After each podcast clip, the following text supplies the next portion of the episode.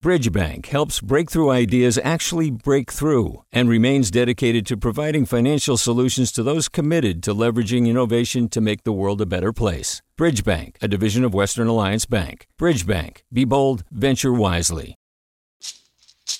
Hey, it's Glynn Washington from Snap Judgment.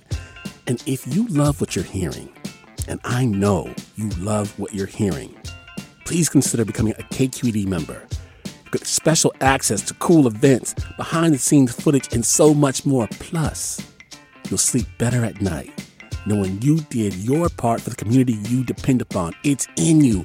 Please be in it. Visit donate.kqed.org slash podcasts to sign up now. That's podcast with an S. Thanks. From KQED.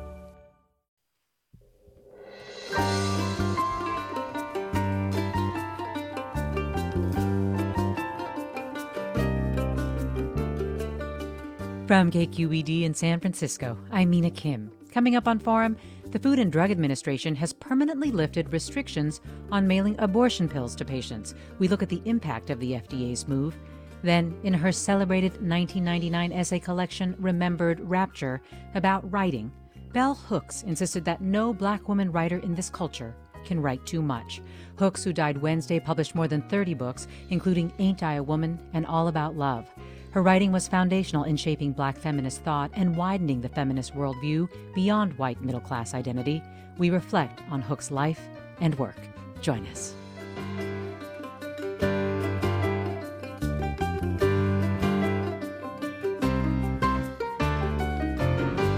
This is Forum. I'm Mina Kim.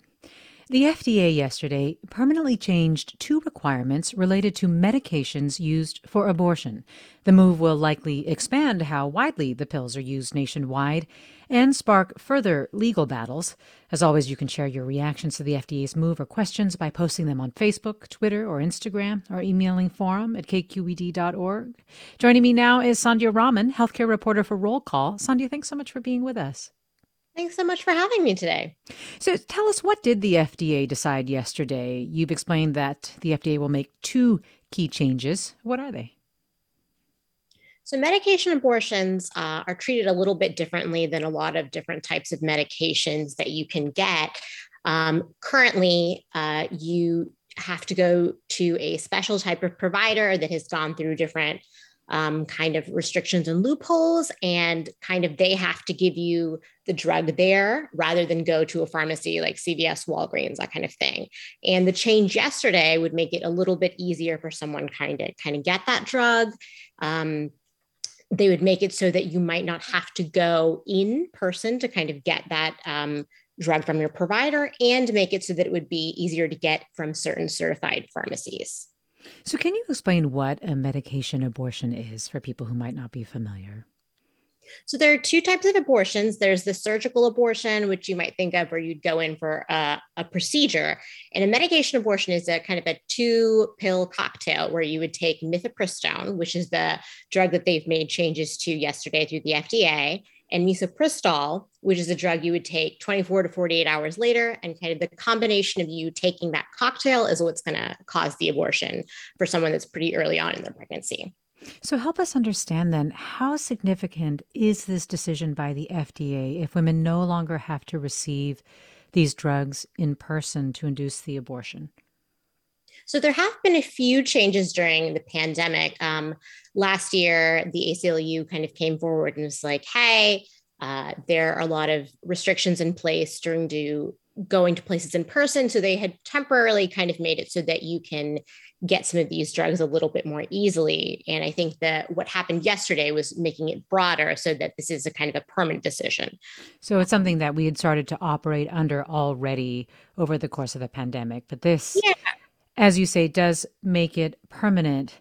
Now, we know that a lot of states have restrictions on mifepristone, on misoprostol. Does this in any way override those restrictions? This so move by yes. the FDA? Yeah.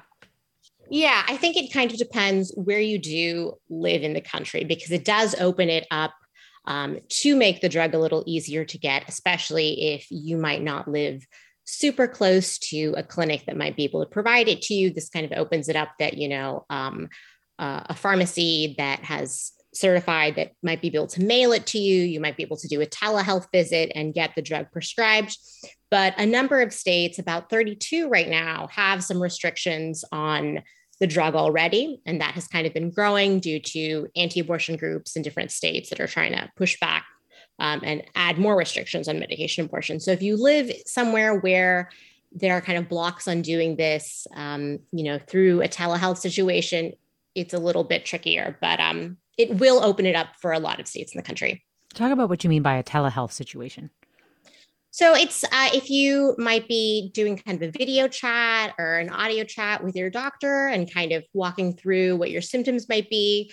And for this, you might be say, um, saying, "Hey, I've taken a pregnancy test at home. This is when I think I might um, I might have gotten pregnant," and then then prescribing based on that that here is um, a medication abortion for you to take if you don't want to go forward with your pregnancy. And basically, as you were saying, states are enforcing these telehealth bans as well. Yeah. So while it doesn't sound like the FDA's move could override some of these things, do you think it will become more difficult for states to enforce some of these given the FDA's posture now, its stated posture?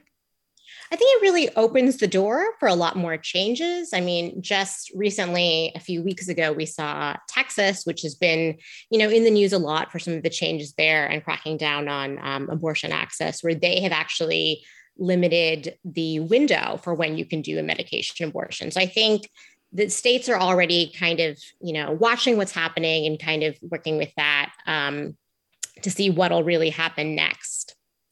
We're talking with Sandhya Raman, healthcare reporter for Roll Call, about the FDA's decision to lift restrictions on mailing abortion drugs. And you can join us with your questions or comments. 866 733 6786. Get in touch on Twitter or Facebook at KQED Forum.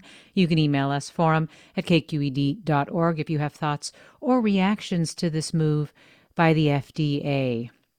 So let's talk about thoughts and reactions to this move by the FDA. As we know, SCOTUS is weighing abortion rights and is widely viewed, and by SCOTUS, I should say, the Supreme Court of the United States, and widely viewed based on their decision to allow a six week abortion ban in Texas to stay in effect during legal challenges uh, because of a recent hearing over Mississippi's 15 week abortion ban. That the court is widely viewed to be considering dramatically lifting uh, dramatically limiting abortion rights, if not overturning the right to an abortion. So, what role do you think the FDA's move plays um, in this kind of climate with the Supreme Court being as it is? Well, the FDA is going to. This kind of affects the the early um, abortion. So, a medication abortion is something that you would take if you're pursuing an abortion within the first ten weeks. And um, I think some of the worry is also with some of the the length of time that you know you can you can have an abortion. So um, if we see the Supreme Court kind of rule and um, you know limit what is currently allowed under Roe versus Wade, which you know gave people a right to have an abortion um, nationwide, um, it's it's tricky to kind of say because there are um, states where you know even with this change abortion access might be a lot easier to have than um, other states which might crack down a little bit more given um, if they're able to kind of put more laws into place what's been the reaction from abortion opponents abortion rights opponents to this move they have been um, kind of really pushing back for this to kind of happen. So mifepristone has been around since 2000 when the FDA um, gave it the clear to be kind of prescribed. And um, a lot of them have worried that if um, a woman is not able to go in um, and do all of this in person, kind of be monitored, that there might be additional kind of safety risks, um, which is something that they have been kind of, you know, writing to FDA on and kind of messaging on, putting on ads and that kind of thing. And I think that's been a big concern for them, as well as just um, you know this really does expand access and for people that are trying to limit access to abortion and just kind of message on that it's it's a big step in the opposite direction for them Support for Forum comes from San Francisco Opera. Set 10 years after a school shooting, the critically acclaimed opera Innocence takes us into a complex emotional journey where our understanding of innocence and guilt is constantly upended. Kaija Saariaho's ethereal score collapses the past into the present as a community of survivors grapple with how to move forward.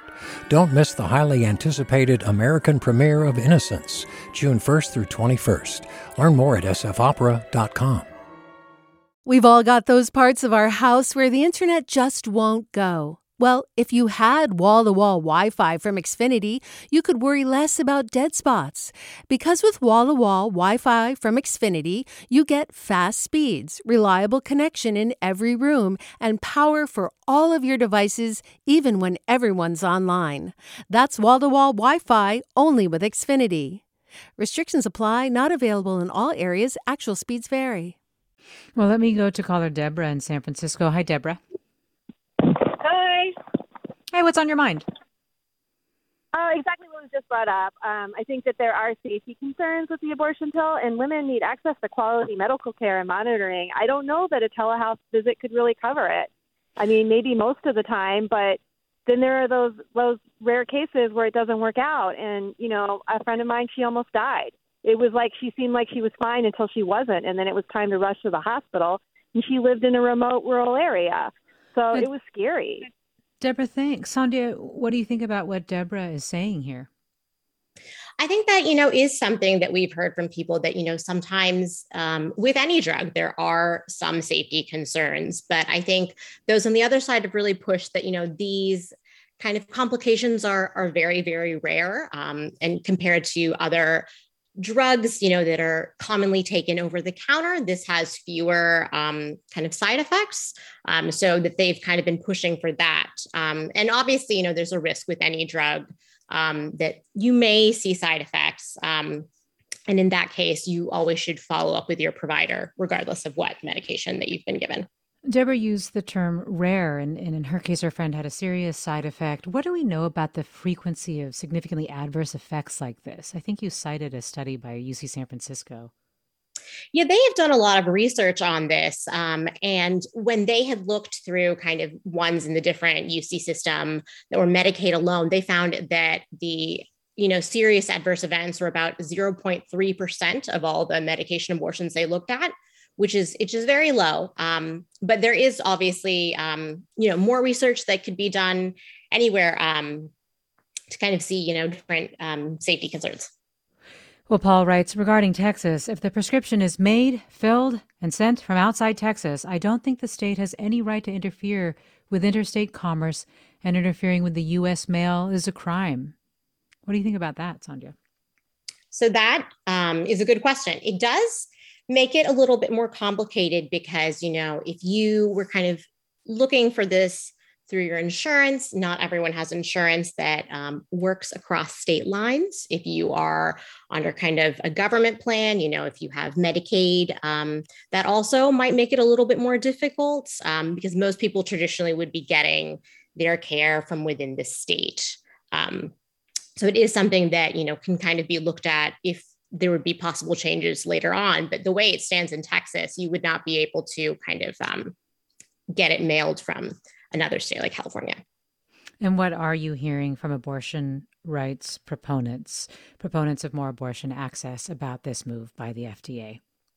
They've really been, you know, talking about this as like a good step in the right direction for them. That they really applauded kind of yesterday after the announcement that it would expand access and the pharmacies was um, a big change from what is currently there. Um, but they've also said it kind of falls short of removing all of the restrictions on this drug. Mm. Um, so a, a, physician that might want to prescribe this to their patients still has to go through certification kind of work with um, the manufacturer get you know a lot of paperwork done. And that might be a barrier for some um, medical providers that might not be able to do this or their um, the facility they work might not allow them to do this. So there's still um, issues there. And they've also kind of pointed to the telehealth thing as we've mentioned. Um, if the state has a ban on telehealth, there's still kind of barriers to get a medication abortion, um, even if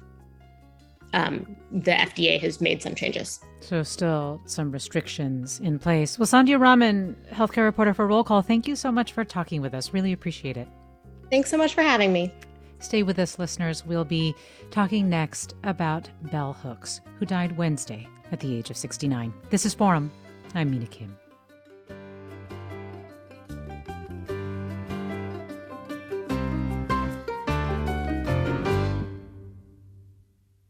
Support for Forum comes from San Francisco Opera. Set 10 years after a school shooting, the critically acclaimed opera Innocence takes us into a complex emotional journey where our understanding of innocence and guilt is constantly upended. Kaija Saariaho's ethereal score collapses the past into the present as a community of survivors grapple with how to move forward. Don't miss the highly anticipated American premiere of Innocence, June 1st through 21st. Learn more at sfopera.com. We've all got those parts of our house where the internet just won't go. Well, if you had wall to wall Wi Fi from Xfinity, you could worry less about dead spots. Because with wall to wall Wi Fi from Xfinity, you get fast speeds, reliable connection in every room, and power for all of your devices, even when everyone's online. That's wall to wall Wi Fi only with Xfinity. Restrictions apply, not available in all areas, actual speeds vary all over the country. We need to improve reading in Wisconsin. Schools are changing the way they teach reading. I'm calling for a renewed focus on literacy. We have gotten this wrong in New York and all across the nation. And it's happening because of a podcast. I think your podcast has changed my life. And I'm going to share this podcast with everyone I meet. Sold a Story investigates how teaching kids to read went wrong. New episodes of Sold a Story are available now.